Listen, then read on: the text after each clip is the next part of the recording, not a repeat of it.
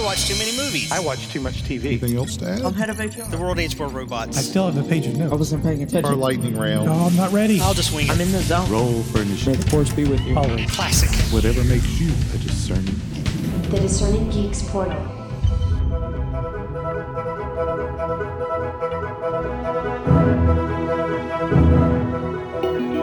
Recording.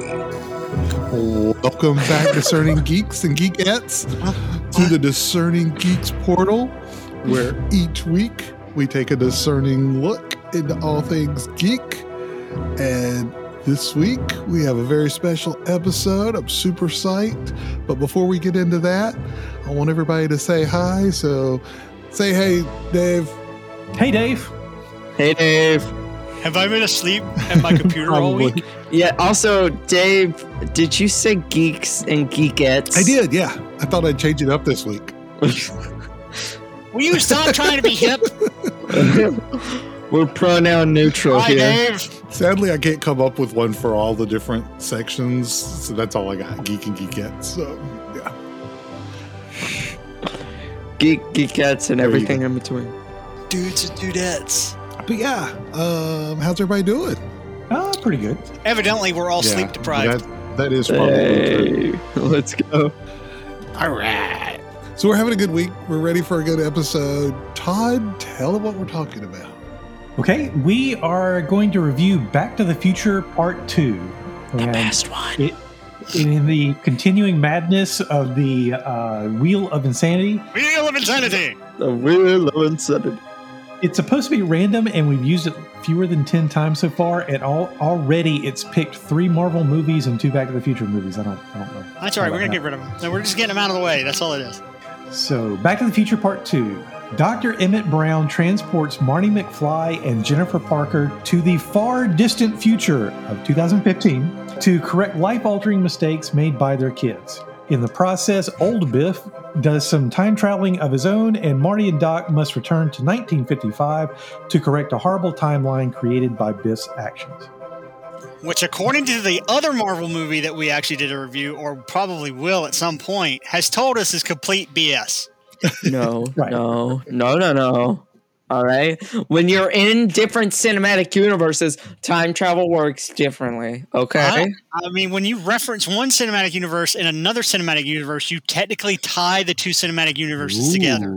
So, I mean, if we're going to have this debate, that technically means that Marty McFly and Doc Emmett Brown both exist in the Marvel universe because No, they simple they mention the movie. So in the Marvel Cinematic Universe, that means Back to the Future is fictional. It is not realistic there. So Well- therefore, it would apply the same way it does in our we universe. Assume that, but these are superheroes who are all involved in this sort of strange, you know, superpowering type events. So therefore it may have seemed a movie, but how do we know it wasn't actually a documentary that What? these, you know, people actually had Or we could go back to the old Superman movie where you just have to spin the Earth backwards. So, Well, no, no. See, now you can't do that because now you're mix. Now you're mixing Marvel and DC, which are two universes that are going to do everything they can to it's never. like crossing the streams. No. right. Leg- Lego, streams. Lego will be able to get away with it. Lego can do it. Lego will probably do it and actually figure out a way to do it better than either one of them. But I'm. But uh, when it comes to the actual DC and the Marvel, that's unfortunately I, I, I'm going to have to agree. That's a eh, that's a that's a fail on the family on the family Okay, feud there. I don't even know. know that we let Todd finish the breakdown. Not even close. Todd, did- can we get back to no, our, no. yeah, Do we ever? our, our, Not really. our, our synopsis and, and what we're talking about today? Okay, Back to the Future Part 2 is starring pretty much the same people as Back to the Future Part 1, which is mostly Christopher Lloyd, Lea, Lea Thompson, Michael J. Fox playing not only Marty McFly, but also his son and his daughter. Wait, and the daughter? Yeah, yeah. You? What? Yeah, you didn't notice that? Oh, what? How obvious could it have? Never mind. Just I, never I, mind. I didn't notice her that much. Come on, man. she was on the stairway. I keep forgetting she was there. There was a close up. Never mind. You did watch this movie, right? I don't think he did. I don't this is- have to because is- I know in my heart it's the best one. Okay, so anyway, Crispin Glover did not return, and I'm not sure exactly why. I think he might be in some uh, stock footage from the first movie. For some reason, he didn't want to come back and play George McFly. So anytime George McFly is on screen and it's not stock footage, it's uh, Jeffrey Weissman. Thomas Wilson also does a little bit of double duty, playing both Biff and his grandson Griff. And Claudia Wells also did not return as Jennifer Parker. Uh, unfortunately, in real life, her mother had cancer, so she kind of went away from acting there for a while, and she had to be replaced by Elizabeth Shue. The better actress. Marc McClure and Wendy Jo Sperber did not return as Marty's siblings. We didn't get a cameo from Huey Lewis again, but we did get a cameo, and I don't know if you guys noticed this, but in the arcade, or not, excuse me, not the arcade, but the 80s cafe, one of the two kids playing the arcade game Is Elijah Is El- Wood. is Elijah Wood, who went on to play Frodo in the Lord of the Rings movies. And you you talk about it's entirely possible this is the first time this kid was ever on film. Yes, because when you see how young he is, you're like, I know that uh-huh. guy, and then you're like, he's like six or seven. It's got to be. yeah, he it was his film debut. If you want to know why his dad didn't come back, uh, the guy that played George McFly, all you need to do is go to Netflix and watch the movies that made us, and watch the episode where they talk about Back to the Future because uh, he's nuts, evidently, really. And so it wasn't really like a big shock that he probably he probably Yeah. wasn't invited back, to be honest. But go ahead. Yeah, maybe so. Okay, the movie was, was released on November 22nd, 1989, with a rating of PG. It was once again written by Robert Zemeckis and Bob Gale and directed by Robert Zemeckis. Where you can find it, all those millions of people who have AMC Plus can stream this at no additional cost, but everybody else is going to have to rent or buy it from the usual sources. Um, we already covered stuff that happened in, in real life history in 1985 and 1955 uh, when we reviewed Back to the Future Part 1. Check out that review. And the 2015 that is in this movie is so kind of make believe that I was like, ah, I'm not going to cover the 2015 history. Uh, but the movie did come out in 1989, so I thought I'd go over just a few things that happened in 1989. Uh, on January 20th, George H.W. Bush was sworn in as the 41st president of the Read United my States. lips. Yeah. Well, yeah, that's right. That was That's right. him. That was him. Yeah, That, yep. Yeah. It was W's daddy. yeah. On November 21st, uh, our state, North Carolina, celebrated its bicentennial statehood. Woo! What's that again? Our bicentennial. Yeah, our, our 200th uh, anniversary, birthday, whatever you want to call it. of Hey, the state of we're North two Carolina. hundred and like fifty years old on us. hmm Yeah. Uh, a few historical things that happened in 1989. Uh, the Berlin Wall came down. A 44 year old mummy was discovered in Egypt. And the Dalai Lama won the Nobel Peace Prize for his nonviolent campaign to end China's domination over Tibet. Sadly, they've never found him because he's still hiding in Tibet. No, I'm just kidding. I'm, just- I'm- I'm- I'm sorry. Bad joke. Uh, a few things that happened with technology in 1989. The World Wide Web was invented by Tim Berners Lee in Switzerland. I thought gonna Al say, Gore wait, did no. that. Somebody lied to me. Well, he may have taken credit, but No, apparently he, it intervened, he inter- invented Uh, the internet. You had to have the internet before you had the World Wide Web. Actually, I think I read somewhere that there is What? technically a difference between the internet and the World Wide Web. Yeah, Actually, I think I think Todd's right. I think there is technically a difference between the World Wide Web and the Internet. The Internet is a massive network of networks. The World Wide Web is the information that is accessed through the Internet. The Internet is the infrastructure. The web is the software. If the Internet were a bookstore, the web would be the books. I'm just kidding, of course. Everyone knows the Internet is a system of tubes and pneumatic cylinders and that the World Wide Web is created by an army of robotic spiders. Um, so let me see. Also in technology, the first GPS satellite went into orbit. Nintendo came out with the Game Boy, Yes. and Japan aired the first daily broadcast of a high definition TV program. Really? Uh, as yep. Uh, as far as entertainment, some TV shows that premiered in 1989 were Seinfeld, Coach, The Simpsons, GI Joe, wow. S- Saved by the Bell, Baywatch, Doogie Howser MD, American Gladiators, and most importantly, two of my favorites, Quantum Leap and Oh. Alien Nation. Never seen Uh, either. Oh, oh, yeah, two great I think series. I hurt Todd. Oh, now, Quantum Yeah. Leap, you definitely got to see. Alien Nations is is yeah, I, I, I like it, but it's I think you have for me to enjoy Alien Nation, you had to enjoy Enemy Mine. If you don't enjoy Enemy Mine, you to me you won't really get Alien Nation. Did we review did. Enemy Mine? Oh, or y'all reviewed? I was there in the background. I think You were you were still you were still human resourcing or something. I, I I was still filing paperwork. The top 10 movies in 1989, uh, starting with number 10, were Dead Poet Society, Oh, good. Yay! Parenthood, Driving Miss Daisy. Oh, that's a Ghostbusters good 2. movie. Oh, that's Yeah. also a good movie. Uh, so Ghostbusters 2 was number 7, and then Back to the Future 2 was number 6. Honey, I Shrunk the Kids, What? Look Who's Talking, Lethal Weapon 2, Indiana Jones and the Last Crusade, and number one was Batman. And we reviewed Batman in episode number three of this podcast, so check out that review. I bet. You know, it's Uh, funny. None of us have put honey uh, any of the uh, Honey I Shrunk the Kids stuff on our sci-fi list. I don't think. No, we Yeah, haven't. they they were big at the time, but it, it's been a while since then. so Yeah, it's- they don't age well. yeah. Uh, and which is sad because if if you like Rick Moranis, who is an actual very, I think, a very excellent actor, and he's just now started to get back into it.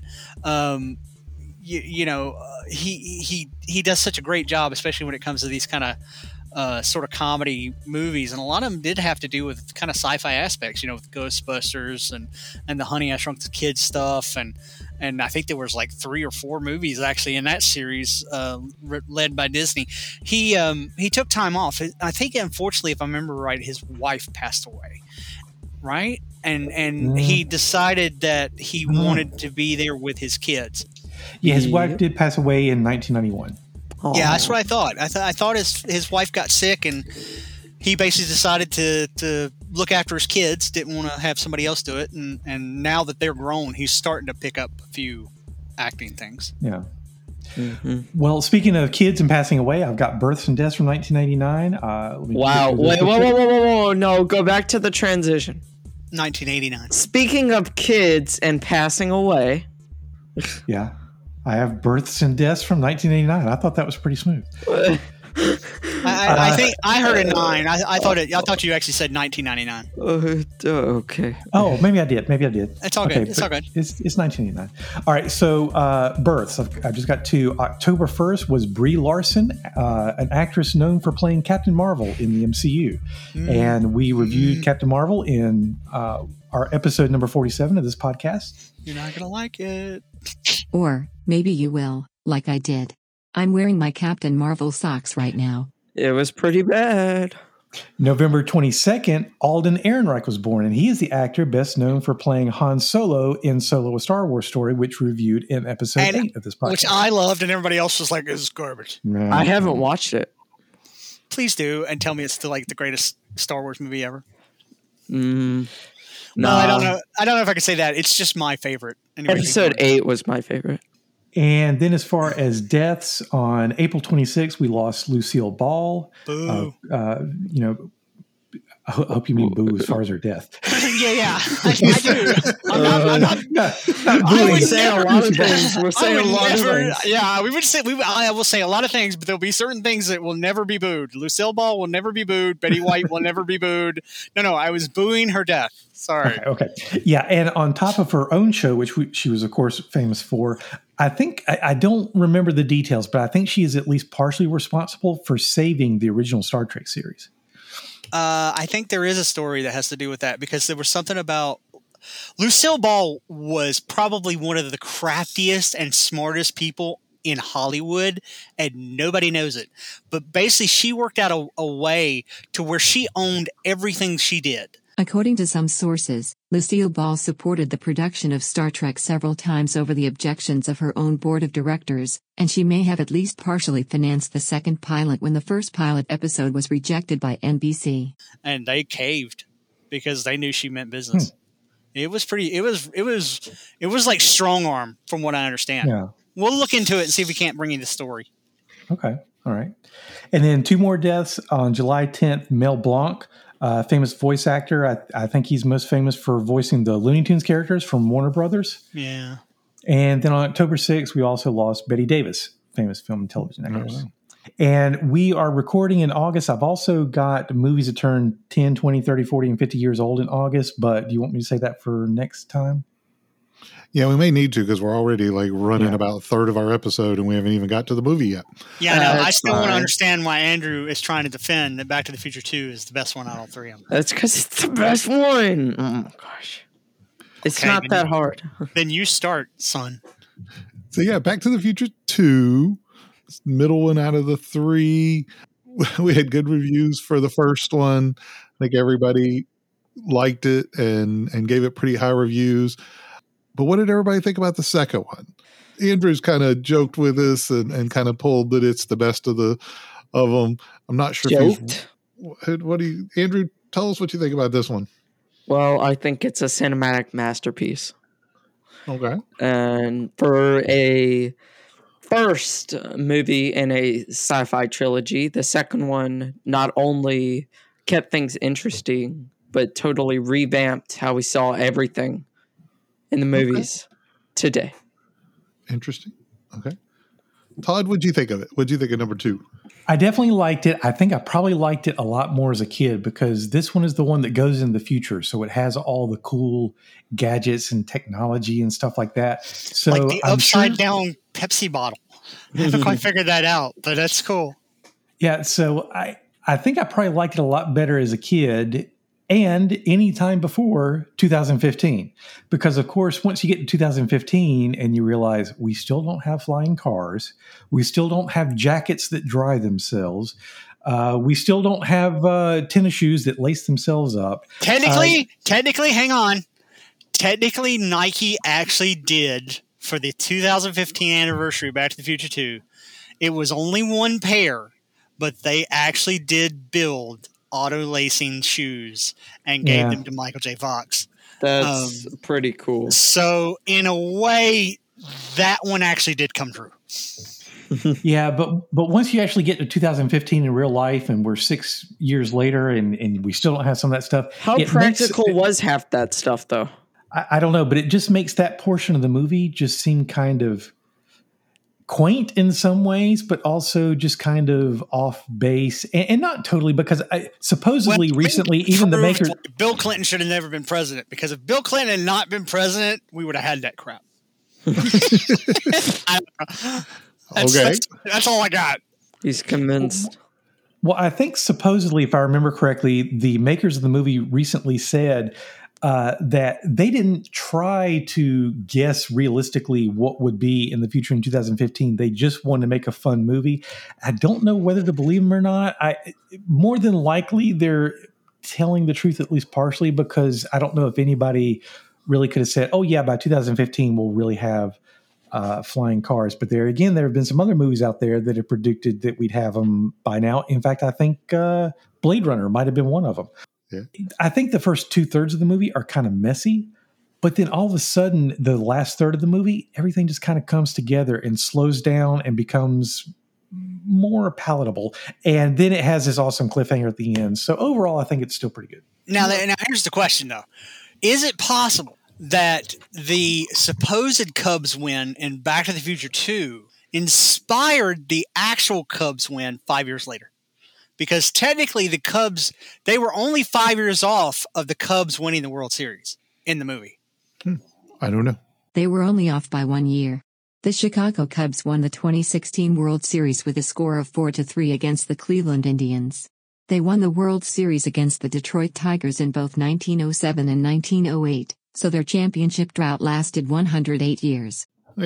No, I'm with you, Todd. I I look at this movie and it's definitely like three sections of movies, and each one I have almost a different rating for. The we start off the, the beginning of the movie and they're in the future. It's kind of neat, but it's just eh. And and so I'm just kind of like, oh, okay, it's okay. And then they come back and they're in their present, but it's a altered presence where Biff has become this billionaire and he runs everything. And I don't know why I cannot stand that part. what That that part of the the movie just Well, aggravates it's so me. it's so dramatic because Yeah. you, you would you you have to you you sit there and you go, "There's no way this would happen," because you would think that it that somebody at some point would go, "Blah." It kind of gets explained when he ends up at the casino and and you see that little, you know, here's The history of Biff, history Yeah. history of Biff, and and you realize okay, because what he did was, it was the whole like Potter, you know, Yeah. Potter Field from from like what's It's a Wonderful Life, where you had this guy and he basically just he made all this money and he just he did the, all these other different things and he, it was it wasn't exactly for he did he only did it for wealth so he didn't really care what he was into so you know he invested in toxic waste and blah blah blah and all this kind of crap but obviously he must have also been buying up property because that's probably literally what it is when they when they mean he owns the town he probably literally does own the town he owns like all the property and so that's the reason it's, it's all just a cesspool because he doesn't give a crap about it Well, And- technically, it's not realistic at all But- because legally you can't own a monopoly like that. It's just not. No, that's different. You're thinking of something different. Um, technically, one person could own all all that land if he can if he buys it. Le- If Yeah, he buys it least- legally, he can own it. At least Um, not the business. Like his business would probably get hit with a couple of. It, it's not possible to like. Right. Well, yeah, that's what we're saying. That that you know, there's if he was running it as as much as it looks like that it ended up being bad. That yeah, you know what's going on. But then again, you know, if the guy's been what was it? They said he made his first million at a racetrack in like fifty eight or something. Wasn't that what they said? So if he just- made yeah, it was like when he was really young, but And so you're kind of sitting there thinking, well, if he bet enough to make a million, then yeah, he's probably got so much freaking money he, he doesn't care. You know what I mean? So yeah, I, I like I said, I I just don't like that section of the movie. It- Right. It, just doesn't appeal to me at all, and and I almost kind of like want to just fast forward through it, but because then you get to the end and they go back, you know, back in time, and and he's kind of re-seeing those scenes and that to me that like makes the movie, um, and it's almost enough that I can excuse the the crappy part in the middle, um, because it, it does it it it. It it's a good part and and it's a wonderful part of the story and I love the cliffhanger at the end but that that middle is just I don't know it's just horrid and that's just yeah, it's unpleasant. yeah it's, it's not even enjoyable to I think watch it's supposed to be, and I think that's Oh, yeah, it's, I think that's. I almost kind of think that's why it's so dramatic, and probably why it affects people the way it does. Uh, from from the point of going, oh my god, this is just. I don't want to watch this part because it's so bad. I mean, it's entirely possible that they might have even done that. They said, "Look, we just want this just bad act it like the whole way through, or whatever," uh, because this is just supposed to be the cringeworthy part of the whole film to show you how bad it is, so that when we get to this other part, you will have an invested interest. Because I actually believe Muppet logic is is is good logic. In the Great Muppet Caper, there's this one point where Miss Piggy's trying to get a job, and she's talking to the French fashion artist. And the French artist just tells her this whole long story about her brother and how they don't get along and blah blah blah and all this stuff. And Miss Piggy's like, "Why are you telling me all this?" And she goes, "It's plot exposition, dear. It has to go somewhere." And I'm just sitting and, and I always think about that sometimes during a movie where I'm like, "That's what that is. That is plot exposition. It's like we we need to tell you how bad it is so that you will give a crap." Um, as far as the movie goes, um, I, I don't believe it's the best one out of the three. But yet, I also treat this a lot like the Marvel Cinematic Universe, in which there are weak movies in it, but there's not bad movies in it. Um, I mean, there may be some people that disagree with that, but in in this one, uh, Back to the Future Two is the the weak one, but a lot of it also has to do where if you don't have this second one, you don't enjoy the third one as much as you do, and so uh, I don't think this is going to be anything where we're going to be like, oh my god, it's the most horrible thing, you should never watch it. No, no, no, no, no. By all means, it's still a very fun movie, but yeah, it's just that's what I think about it. Uh, yeah, I definitely agree with you on the middle part is so horrid to build up the the climax. You know, it's all there for a reason. It's very quiet. I know, right? Did we lose them? I bet Dave switched mics again and it screwed up. Yeah, definitely. I'm still here, but Then I don't know what to say next. Judy, I bet you anything, Dave switched mics again, or uh, and he and he messed it up. He has to go to the bathroom again.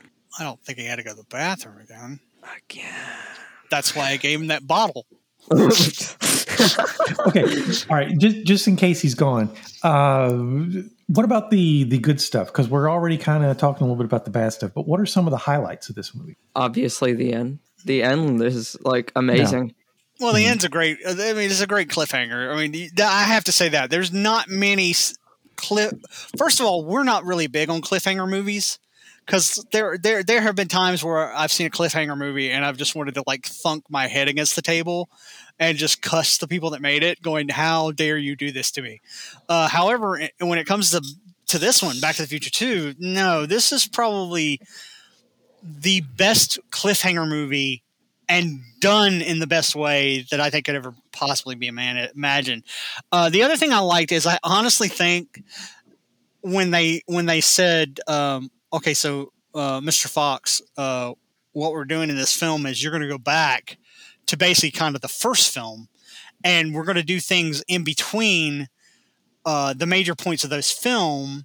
And there's going to be certain th- stuff where we're going to do where it's going to be like you were there twice, but luckily you never saw yourself. But the audience is going to know you were there twice.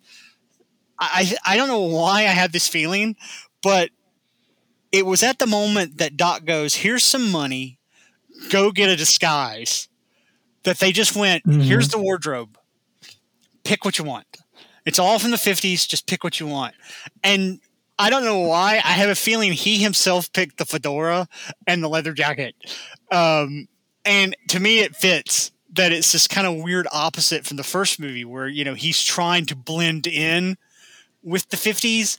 And so now what he's doing is because he's trying to avoid all uh, blending in or whatever, or, or, or I exactly don't know what he went the other way. He went to the other spectrum of of what we kind of have always thought about the 50s because if you've ever seen the movie outsiders there was the uh you know the the the oh god i can't think of the name it was the the press or the anyway there was two sides of town and, and it was like one was on one side of the tracks and the others was on the other side of the tracks and one was like greasers and you know all that so or maybe it was really more like happy days where instead of him being you know archie or whatever he was the fonz and i thought it was kind of funny to see that kind of play out in a subliminal way in back to the future 2 where he gets he decides to be the fonz in this one so he gets the leather jacket the fedora and he's acting all spy and everything and i, I just i think that to me that worked It, it did for me too. That's actually on my list of good things.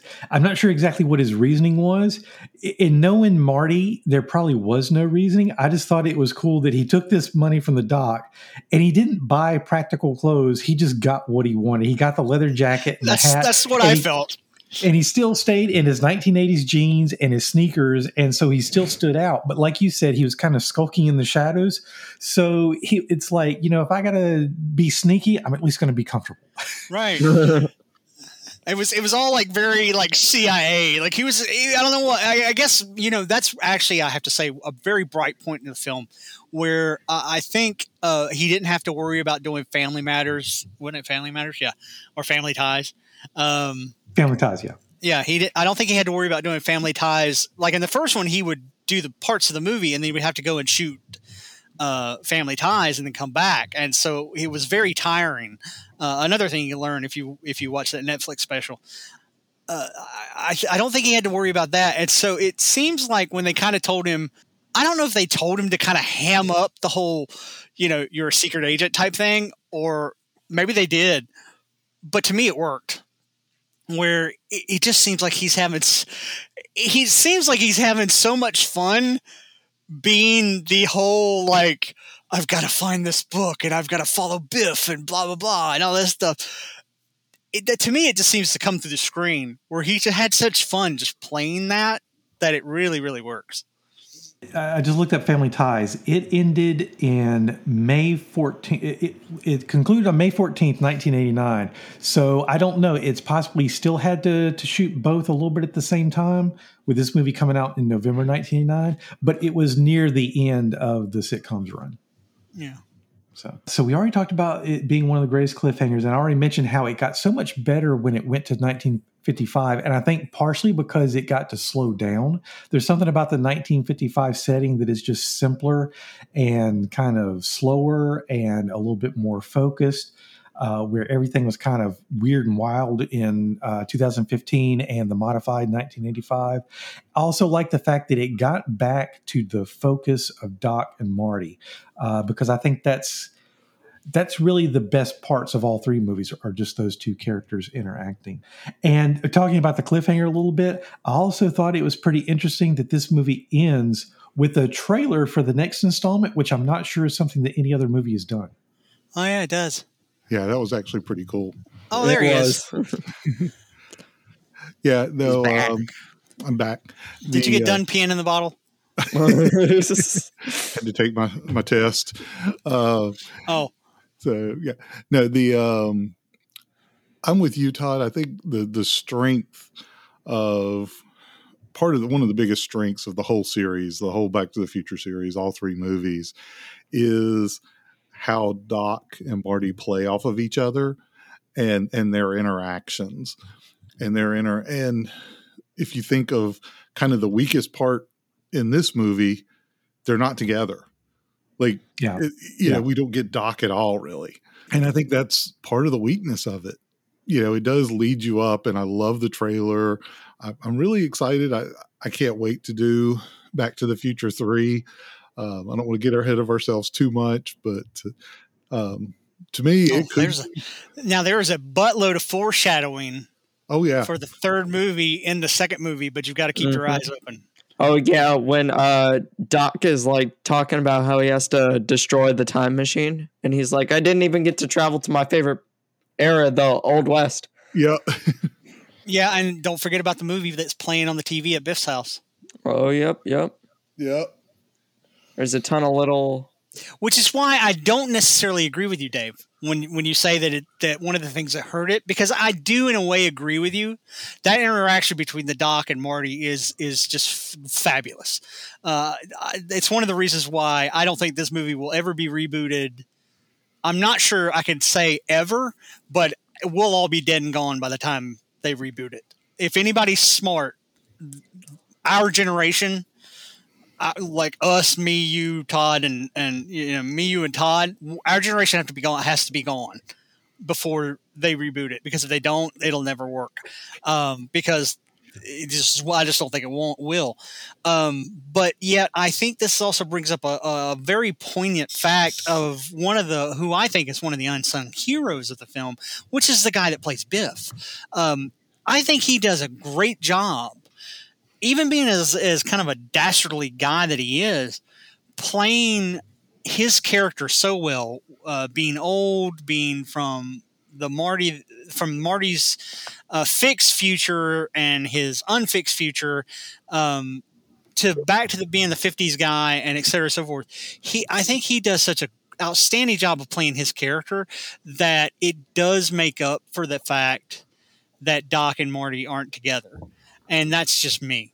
I, I think if you didn't if you had not have had him and his acting um, filling in those gaps to drive what was going on because really in my opinion he's what's driving this film. Um, you're you're watching marty and doc try to catch up to him and that's how i look at it. And i don't think if he did if he hadn't done the job that he did um, i don't think it i don't think it would have worked as well as it as it turned out I don't know how true this is, but you're talking about uh, uh, the like I think I think you said that this would never be remade. Supposedly, according to Wikipedia, and I think I've heard this somewhere else before, co-writer and director Robert Zemeckis has final rights to all films in the Back to the Future franchise, and has stated that he will block all attempts to remake or reboot the original film. The other co-writer Bob Gale has stated that he does not wish to see any other film in the series without the Marty McFly character, nor any other actor playing him other than Michael J. Fox. And considering Fox's current health condition with, with Parkinson's and everything, he's assuming that that would make it impossible. So, uh, yeah, I don't think it's ever going to happen until maybe Robert Zemeckis and or Bob Gale pass away. Yeah, we're never gonna get a remake, but we are gonna get a part four. What? They, uh, totally. Yeah. Keep dreaming. Uh, Uh, so No. we- we're moving right along. So I want to make sure we've kind of talked already about some some positives and negatives, but does anybody have any like specific positives that they do want to point out for this so we can The dog. Heine? That's it. Yeah, just the dog. Einstein. Okay. Yeah, he's only in the movie for like 10 minutes. And it's a dog, and it's there, and it's cute, and it- 'Cause- Yeah, okay. um, Uh, the really bad, but yet at the time breakthrough uh, CGI uh, Jaws attack on Marty. oh yeah, that was funny. there are those fun things in the in that scene. You mean you use your hand? That's like a baby's toy. yeah. um, that there are some of those few fun. The I love the shark, the jaws, the hoverboard. the hoverboard, and kind of recreating that scene again. You know, with the uh, the skateboard scene. You know, some of that's pretty cool. I actually liked how they played up. You know, I don't know if you caught it, but when they get to the future, you know, they're like, "Oh, we live in I forget the name, such such and such states or whatever." And it's like, "Oh, cool, that's kind of like the rich neighborhood." But it was the rich neighborhood in their time, and Yeah, now, now it's, kind of the Now slums. it's kind of now it's kind of the crappy neighborhood in in 2015. and and sadly, I mean, but that's that happens a lot. You know, there's a lot of neighborhoods where it was like this was the nice neighborhood when I was growing up, and now everybody's moved out of it and moved somewhere else, and it's kind of the not so nice side of town now. I loved to, to be again uh, that towards the end. It, I love the way that they showed the scenes that we had already seen in the previous movie It's from a different angle, you know. they hey, how they cut in the movie, and I'm sure some of those shots were from you know the original film, just a, from a different camera angle, and they decided to do it this way, and because it was from that different angle. But they do a very good job on on on it- on melding that stuff in. Um, and of course, we've talked about the cliffhanger. What about negatives? Do you guys have any negatives? There are none because this movie is perfect. any other No. negatives? Um, I mean, I'm going to throw out one just glaring, obviously obvious one that I think factors into that creep factor for me. We had to like point out his mom's boob job in the you know Biff reality and make that very prominent. Well, that goes back to the whole. Um, there's a running gag in all the movies about him like getting knocked out and waking up in a bed, and he wakes up with either with his with his mom, Right? You know, yeah, yeah. and and so it's a running gag, and it does happen in, in the third one, but it's not really his mom; it's his great grandmother in it or something. Yeah, it's his great grandmother because the baby is his grandfather. Is his great is his grandfather? Yeah, that's right. Close. Lea Thompson, who usually portrays Marty's mother Lorraine, also portrays his great great grandmother Maggie. The baby in the third movie is Marty's great grandfather William. On the DVD commentary, co writer Bob Gale said the creative team felt it important to include Lea Thompson in the third movie, and even though Maggie McFly is not an ancestor of Lorraine, he imagined the McFly men were genetically predisposed to being attracted to women who look like Lea Thompson. but yeah, I, I I don't know that just kind of upped the creep factor for me, you know, and and You were the one that wanted me to get these things. yeah. Anything else? I, I thought uh, another thing that was kind of messy in those first two thirds of the movie was the acting. I mean, these are really good actors, and like I said, things kind of slowed down in that last third and get better. But in those first two thirds, everybody is over the top, especially Biff's grandson and Marty's son. I mean, they are over the top bully and nerd, respectively. And it just, I, I don't know, it just seemed like they went a little bit too far with that. It's also a bizarre trope. I, I don't think they did it with the first movie because they they weren't doubling up on characters yet. But the whole thing where Marty's kids look exactly like him and Yeah. Griff looks exactly like his grandfather Biff. I don't know. That's just a weird trope to me. And and Dave, like you said, it does kind of sort of continue into the third movie too. Uh, but that that's something that eh, I'm, I'm not that crazy. Oh about. yeah, I forgot the whole- I forgot the whole other greatest like foreshadowing is in the in the history lesson at the casino. It talks about like it all began with his great grandfather Mad Dog Tannen, and it's like, oh yeah, we're gonna run into that guy in the next movie. Oh yeah, and actually, I have a little piece of trivia uh, on that from IMDb. Uh, if you notice, Biff Tannen in that little video clip does not look quite like he does in Back to the Future Three. Even though they filmed the two movies back to back, they didn't intermesh them too terribly much. The the whole thing where Jennifer is put on the swing set or swing set or sofa or something on her front porch, they did come back later. After the sun came up to film the other part of that that happened in Back to the Future 3 but otherwise there were still some things that were a little bit far apart so when they had that little video clip of biff tannen that is actually um, some conceptual makeup but they didn't have the look quite down yet. So that's why he does look different later on in uh, the third movie. That maybe that's why that photo is a little blurry. Yeah yeah. Because because it does look. F- that photo actually almost looks real. Because I you know it's one of those where that's kind of the photo quality you would expect from the 1880s, and and so I guess in a way it you, you it, maybe that's why it was kind of blurry like that because we're like we're not really sure if that's what he's gonna look like. Which there's going to be some trivia in the third one too, because I know of one big one that Oh, I can't yeah. talk about right now. and let me see i've got a few more things but i, I kind of need to save something for lightning round. But dave i think you mentioned something about the hover cars. I think that the hover car thing the special effects for them it- i'm sure they were amazing at the time and- and some they still uh, hold up to a certain extent. But i would say they're good about half the time and then the other half the time not as much. It, it- it's a it's a weird half and half thing Well, they're one of the worst ones is when they're taking off and landing. Yeah. and Yeah. and and, and uh, you know it's because I think if I'm not mistaken that ramp there's a ramp next to the car and that's the worst one. There's a ramp next to the courthouse in which one of the cars is taking off, and you see the you see the car driving up the ramp, and it looks fine.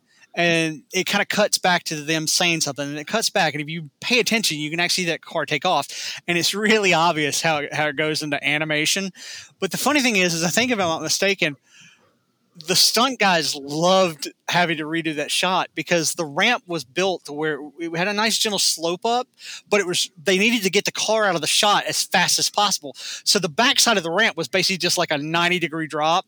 And supposedly the stunt guys just loved to like okay, you get to drive the car, and they drive up. And- and So because they, when they knew they got to the top, they had to like gun it. So they just ended up with this like fun little roller coaster ride where we're like woo to like get out of the shot so fast so that they could uh they could do it. And the, from what I understand, it, that was actually a fun part for the the stunt guys to get to drive the little car up the ramps because they knew the other side was just basically a straight slide. All right, gentlemen. We have about approached that time. Gentleman? Uh, Who here is a gentleman? okay, it's it's will, one it's one gentleman, it's an honest guy, and it's a pervert and a kid. where we will um, Wait, do who's the kid? our lightning round. Liftoff and the clock is starting. So let's get to our lightning round. Everybody get your dice and roll for initiative. No, no, no, no, no. There's no initiative this time. Andrew gets to go first because he's still trying to defend this movie. Oh. Hmm. Uh, dang it, I rolled an 18 anyway. Dang, I rolled Five. a 20. I got a ten. I still have to go first, don't I? I'll go first. I don't mind. Thank God. he rolled a 20. Does that mean he gets five extra seconds? We should totally do that. If you roll a 20, you get five extra seconds. If you roll a one, then you only get to talk about like Five negatives seconds. or something. okay ready Yeah, go for it, Todd. okay and go This is a fun movie. It's a great segue movie between the two. Um, I do think they kind of tried to cram a little bit too much in, and some of it is a little unpleasant, especially in the middle. Um, I'm, I kind of agree with these guys that might be intentional. It may be intentional that that's the feel that they wanted, but just power through it, get to the fun at the end, and and enjoy this movie. I will One say that second. they didn't get up to 80, um, 88 miles an hour at the end when he travels back in time. town. Gotta get back in time. All right, Andrew. That's not up me. No, next. no. Andrew's not here. No. Andrew no en casa, Okay, ready? I guess. And go. I mean, this movie is absolutely perfect. The beginning gets you like sort of excited about all the special effects and stuff, which were excellently made and have zero flaws whatsoever.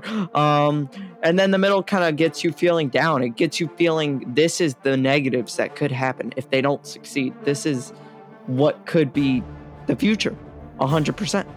So it, it gets you in the frame of mind you need to be, and then the ending is just perfect. It's good, thirty minutes of them just being around in 85 i think and just doing Time. the same stuff but better and then obviously the perfect cliffhanger so it's a perfect movie You know you can go to hell for lying, right? uh you know you can go to hell for uh, dissing back to the future too right The lightning is coming through the microphone. Yeah, pretty much. um, Dave, you're up next. Ready? and go. I've got 30 seconds to put out a request to our entire fan base and to anybody else that may pick this up. I want to see somebody do a decent little YouTube video of the office that receives the letter that they're supposed to deliver a hundred and some years from 1885 to 1955 and what those guys that all work in that office think about this package at Western Union and this telegram and that they're supposed to do. That's what I want to see. It's the one part, and I'm going to go on. It's the one part of the movie that you can do that could probably be a fan movie that I think you could get away with. And I think it would be funny if you do it right. So Yeah. that's what I want. Yeah, actually, that would work. Yeah. That, that could be a and you could even show the part where they're taking bets on if marty mcfly actually exists Sure. now. What would five bucks be the kid's not real really really funny is if you had the people from the sitcom The Office do it in the Western Union office. That would be. Hmm. fun. Do it. Do a whole time thing where you it's them people and have them dressed in 1885 Yeah. clothes, and then like do like another segment like 20 years later, and then like another one 20 years later, and it's just like them and their family for whatever reason. It's like the you know such and such the fourth, and so on and so forth. And so basically they're they're all like sitting around trying to figure out like okay who's going to deliver it. It's finally time to deliver it, and somebody's like you know what I just don't feel like it. I'm so tired of talking about this crap. Just let the new guy do it, and then have the guy that actually like did it show up and go okay sure I'll take it. just have the temp do it That would be Yeah. cool. the intern All right, Todd, you get to finish this out on our lightning round. All right, um, ready and go. Uh, technologies they got right: flat screen TVs, picture in picture, caller ID, video phone slash chat, being able to use your credit card at home. How is it that Biff is such a villain in 1955 and more of a timid pushover in 1985, but back to being a villain in 2015? Why is it Marty and Jennifer are only 47, but they look like they're 57? How did the doc know to go up to the roof at just the right moment where Marty would need to jump off? I've still got six seconds. Hey, after all this time, I'm getting really good at the lightning round. Yay! Sorry. Did DeLorean take Doc back in time when he wasn't at 88 miles an hour? Well, it's because it was already powered. It, it it was a it was an overpower. In other words, see the it was in the in 1955 in the original movie, there was no power to power the flux capacitor. So therefore, they needed lightning to power the flux capacitor for the one jump. So therefore, the time machine would work like it normally worked. In other words, you had to get it up to 88 miles an hour. The lightning had to hit at the exact some point to power the flux capacitor. Boom, he's back to 1985. However, in this film, the flux capacitor was working they had the 1.5 gigawatts or whatever it is already, and he was up in the air. When he got hit by the lightning, it was basically like all the circuit breakers tripped. Unfortunately, before circuit tra- the tra- before the circuit breakers tripped, if there were any in the car at all, it over it overpowered the the flux capacitor, which of course instigated an instant time jump. Yeah, I don't mm-hmm. buy it because otherwise, then like anytime in the future, once you get your new fusion reactor, you wouldn't have to go 88 miles an hour. You just hit the button. Well, Yeah, but that's not as that's cool. kind of what they did. so no, because he was like, oh, when he picked him up, hey Doc, you're not gonna have room to get up to 88 miles an hour. You don't have enough road. It's like roads. We don't need roads. And Yeah, he but still even if you flew watch- up, flew to 88 miles an hour before he goes into the time jump. Yeah, but if you watch that film, you know he didn't get up to 88 miles an hour. There's not enough distance even when Biff is watching him in the second film when he's like, this all seems really familiar. You see It's what a I'm saying? Yeah, It's a I, don't- V20. I I think the 88 miles an hour didn't didn't no longer was relevant, so to speak. Yeah, I think they And just see and see the reason it becomes relevant again is because there's nothing to fu- to, to fuel the uh, um, well no excuse me I'm sorry there is there they can fuel it because they have the Mr. Fusion. So I don't know. right because then they it have to go show back to it does show the loop hour loop. again. So it does show the loop the loop. So not only that, if you get hit with lightning, you're probably going to step on the gas. Just saying. but you're not going to instantly go 88 miles an hour. How do you know? the Daves are fighting again. How do we know? I mean, let's let's seriously let's we'll put you in a car, and we'll we'll we'll start it running, and then we'll shoot 1.5 gigawatts of electricity through you. and Let's see if you don't go 88 miles an hour. Let me put it this way: one of you is going to go 88 miles an hour. Either the car is going to go 88 miles an hour, or you're going to go 88 miles an hour once you have 1.5 gigawatts in you. Just saying. Did they replace the engine with an electric engine, which has Maybe. you know? The same question has been asked by others online, and there doesn't seem to be a great answer. To me, the best explanation is that the DeLorean didn't have to be moving at 88 miles per hour in a straightforward direction nor for a prolonged period of time. It's possible that, while hovering, the lightning bolt shifted the DeLorean such that it moved in a random direction at 88 miles per hour even if just for a split second. It was probably a semicircular direction considering the swirly shapes of the fire trails in the sky afterward. In that same second, the same lightning overloaded the time circuits. While it requires two factors being satisfied simultaneously, it would be consistent with the first movie in which the car had to receive the lightning and be going at 88 at the same time. It was a hover thing. Cough, Which- cough, Tesla. um, it is time. We got to rate this movie. Uh, but before we do, um, I definitely want to encourage all of our listeners to, you know, hey, make your fan videos, send them to us. We're asking listeners to send us fan videos? Wait. What? Hey, Machu, Miguel. You guys have directing experience. Do you guys know how to make fan videos? A fan video? What is this fan video you speak of? I need a detail. I have heard of fan mail. I think I have seen fan videos on YouTube, but they usually involve using copyrighted material. I think Dave's wanting fan videos as feedback for a podcast. I am an artist. I would not direct a film for YouTube, much less for a podcast. Is it common to send this? Eh, fan videos as feedback for an audio-only podcast? Sadly, I don't know. I just do voiceover work here. I try not to get too involved with these weirdos. Um, tell us what you think about the um, Back to the Future 2 and what you thought this movie rated. You can Yeah, yeah, yeah. Come agree can- with me, please. You, you could do that by emailing us at discerninggeeks at gmail.com. You can get on our Facebook page, the Discerning Geeks portal, or on Twitter at Discerning Geeks. We'd love to hear from you. Interact with us a little bit. And yeah, let us know what your thoughts are on Back to the Future 2. With that being said, Oh well, we didn't review. We didn't do the ratings. Ratings. yeah, oh, uh, Andrew, oh, oh. you're up first. You got to rate it first. Oh, oh, oh, oh. Never mind. Can we go back to the outro? Not Who am I the out- kidding? It's an A plus. If this movie was a brownie, there would be three layers, and four of them would be frosting. No nuts. This podcast is definitely nuts. Um, and it'd also also be gluten free. Okay. so an A plus from Andrew. Healthy. I like it. I like it. So for me, to quote my buddy Todd, if this was a chalupa bowl, Chill. A Chipotle bowl? No, no.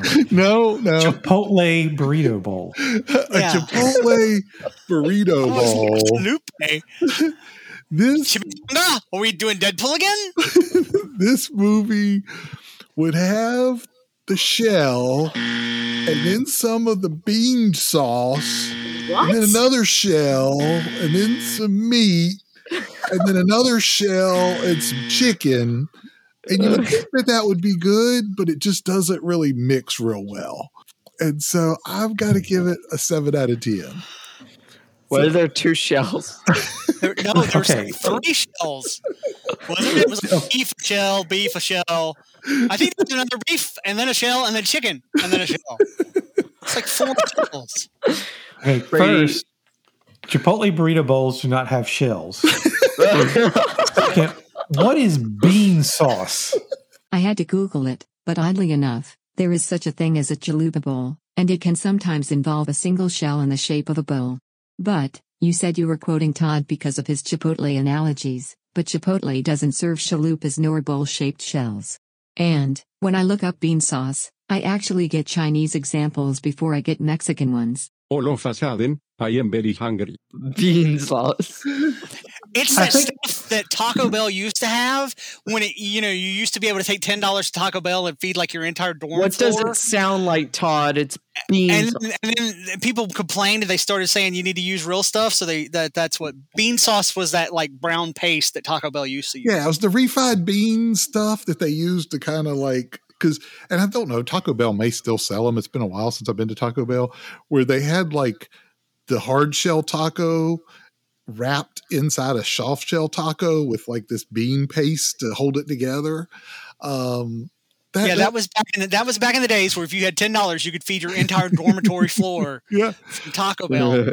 Which I have to say, I miss those days. So screw all you people that bitched and complained that, that like, oh, Taco Bell doesn't use real stuff. Yeah, thanks a lot. Because now I go to Taco Bell and I pay six dollars for three tacos. When it used to be that if I took six dollars to Taco Bell, I could have like twelve freaking tacos. But no, you know, hey, Yeah. real stuff.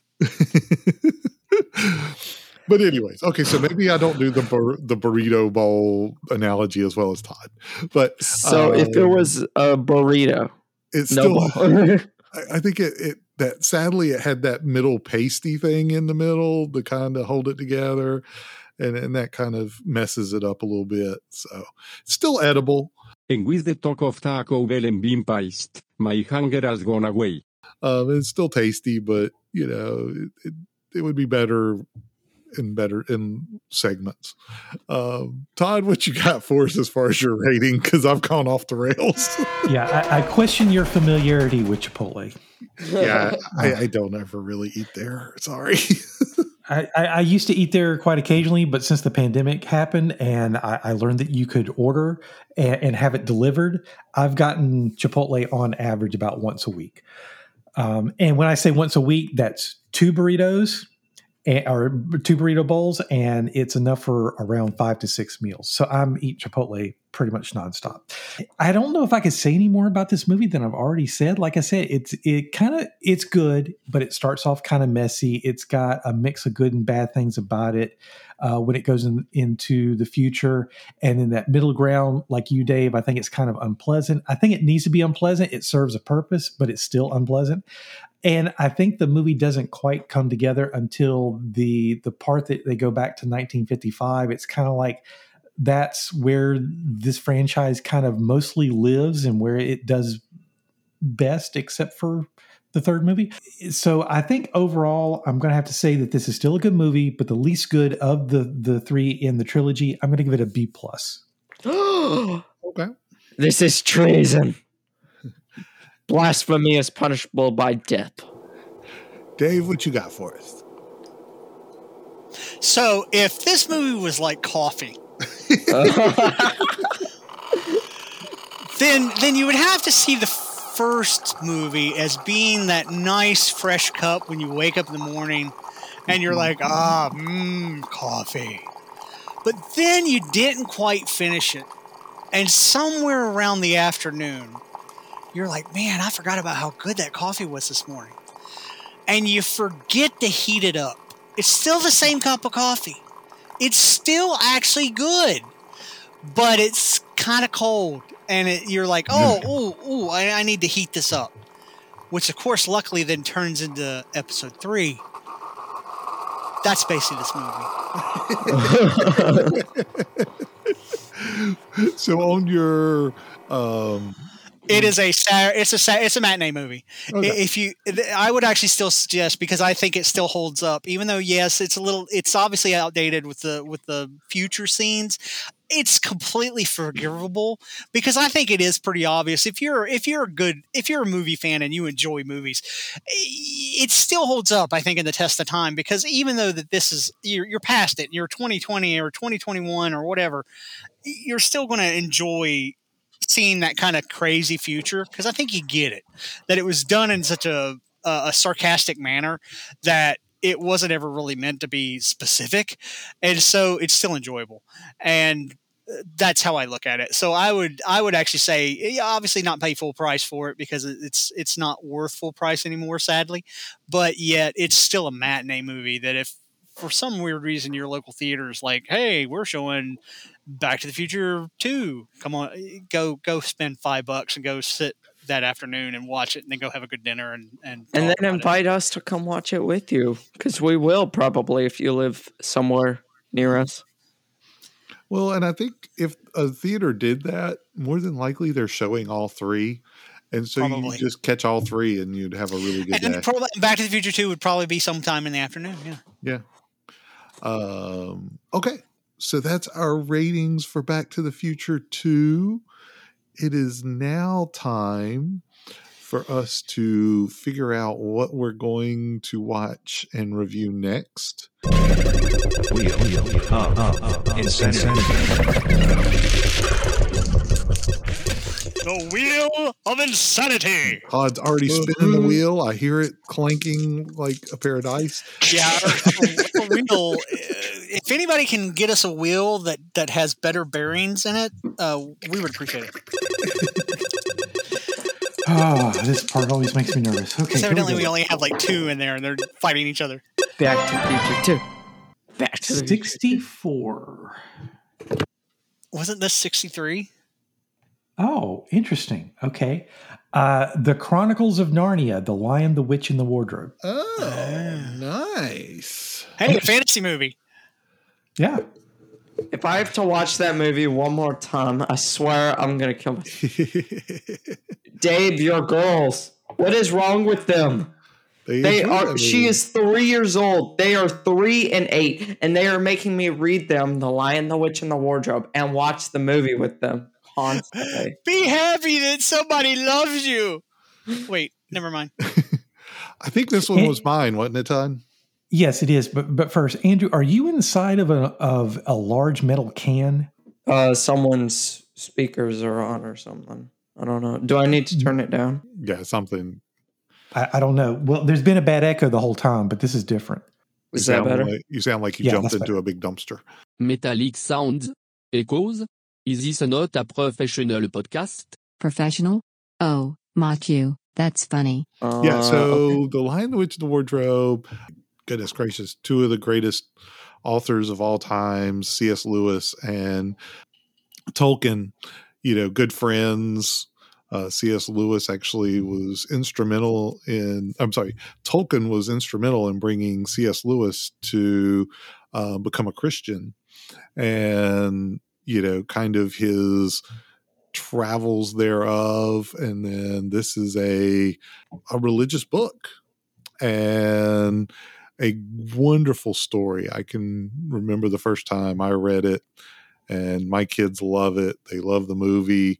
So I'm excited about doing this one. I don't know if any of you have has everybody seen this one already? Yes. Uh-huh. Which one? Uh, the Lion, the Witch, and the Wardrobe. That, that's No, a good no. point because there are Which like one? this would There's be- an animated version I know. There's Live an action, old I think. there's an old live action that I know, and then there's the recent one that was like what late nineties. yeah, this would be the recent one that I don't know if Disney did it, but now has the rights to it. Uh, It's on Disney Plus. yeah, Disney owns it now. Um, but yeah, the the Lion, We the- could even do the watch party thing that they have on Disney Plus now. so yeah, I'm excited. I'm excited. I, I love um, this movie. I love the opportunity to kind of explore it and uh, get into some of the the mythology of it and depth of it. and I think they did a great job on the movie as far as translating it from the book. So this will be an exciting one for me. Mm, Yeah, and I looked it up, and I think all the other versions were TV based. They yeah, were I think so. uh, they were.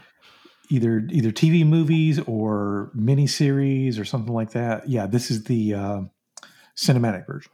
well, I've got school starting, so who knows when I get around to watch this.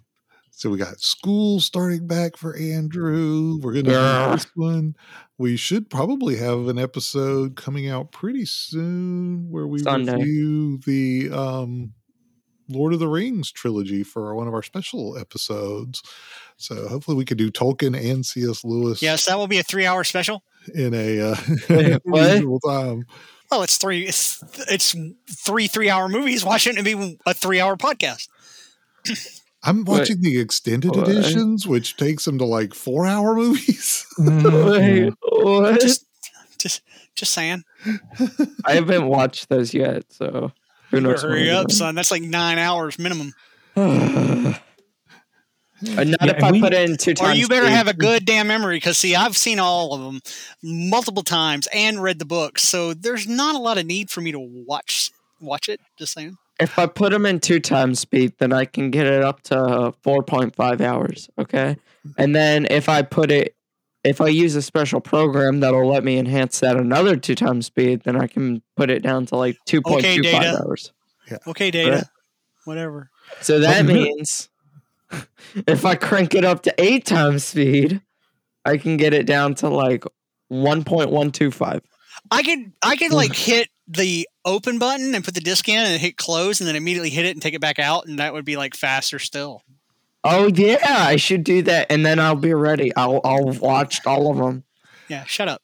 I will say this is the first time that I've watched the extended edition, and there is some really good stuff that was added in there. I was like, This is the first time you've watched the extended editions? yeah. You have got to be shooting me. No, I'd always watch just the regular editions. Oh my and- god, hmm. dude. Like as soon as like me and Todd found the extended editions, I've not watched the original ever. Yeah, they've added a lot Yeah, of cool stuff. So There there's way too much if I mean if you're going to watch a 3-hour movie anyway, you might as well go ahead and watch what should, you should really watch. Yeah. Just saying. Now, granted, me and Todd were the only people that actually went and saw the D&D movie and learned that lesson, so just saying. Oh, by the way, Todd, Kung Pow is on Hulu. We may have to like take time out at some point and and see if that whole theory that we've had is still true or not. Hmm. Well, I don't have Hulu, but I, I can Oh. rent it if I have to. all right, gentlemen, we've run long. Gentlemen, again. It is time for us to call this an episode. Three minutes, baby. I've enjoyed talking with you, enjoyed the movie. Can't wait till our next episode, next time we can get together. Um, but I hope everyone out there continues to enjoy whatever makes them a discerning geek. Have a wonderful evening. if our podcast was a Chipotle special. bowl, You will have the special. then uh, I guess You there would be the Shell. special. You will have the special. What is happening right now? I guess it just You be the will have the special. Why does he keep saying that? I don't know. What? It's your movie. You don't even remember that scene? Jeez, I give up. I'm I out. remember it. It's just. I just want a Coke, okay? Thank you for listening. May the force be with you. Always. You would have the special. Oh my god. Uh, okay. Does he not realize how annoying that is? Oh, Miguel, it's a near certainty he knows it. No. I love my job. I am still confused about earlier. This is an audio only podcast, but one of the hosts wants listeners to send in fan videos. Fan videos of what? I seriously don't know, Miguel. I'm telling you, these guys are losing their minds.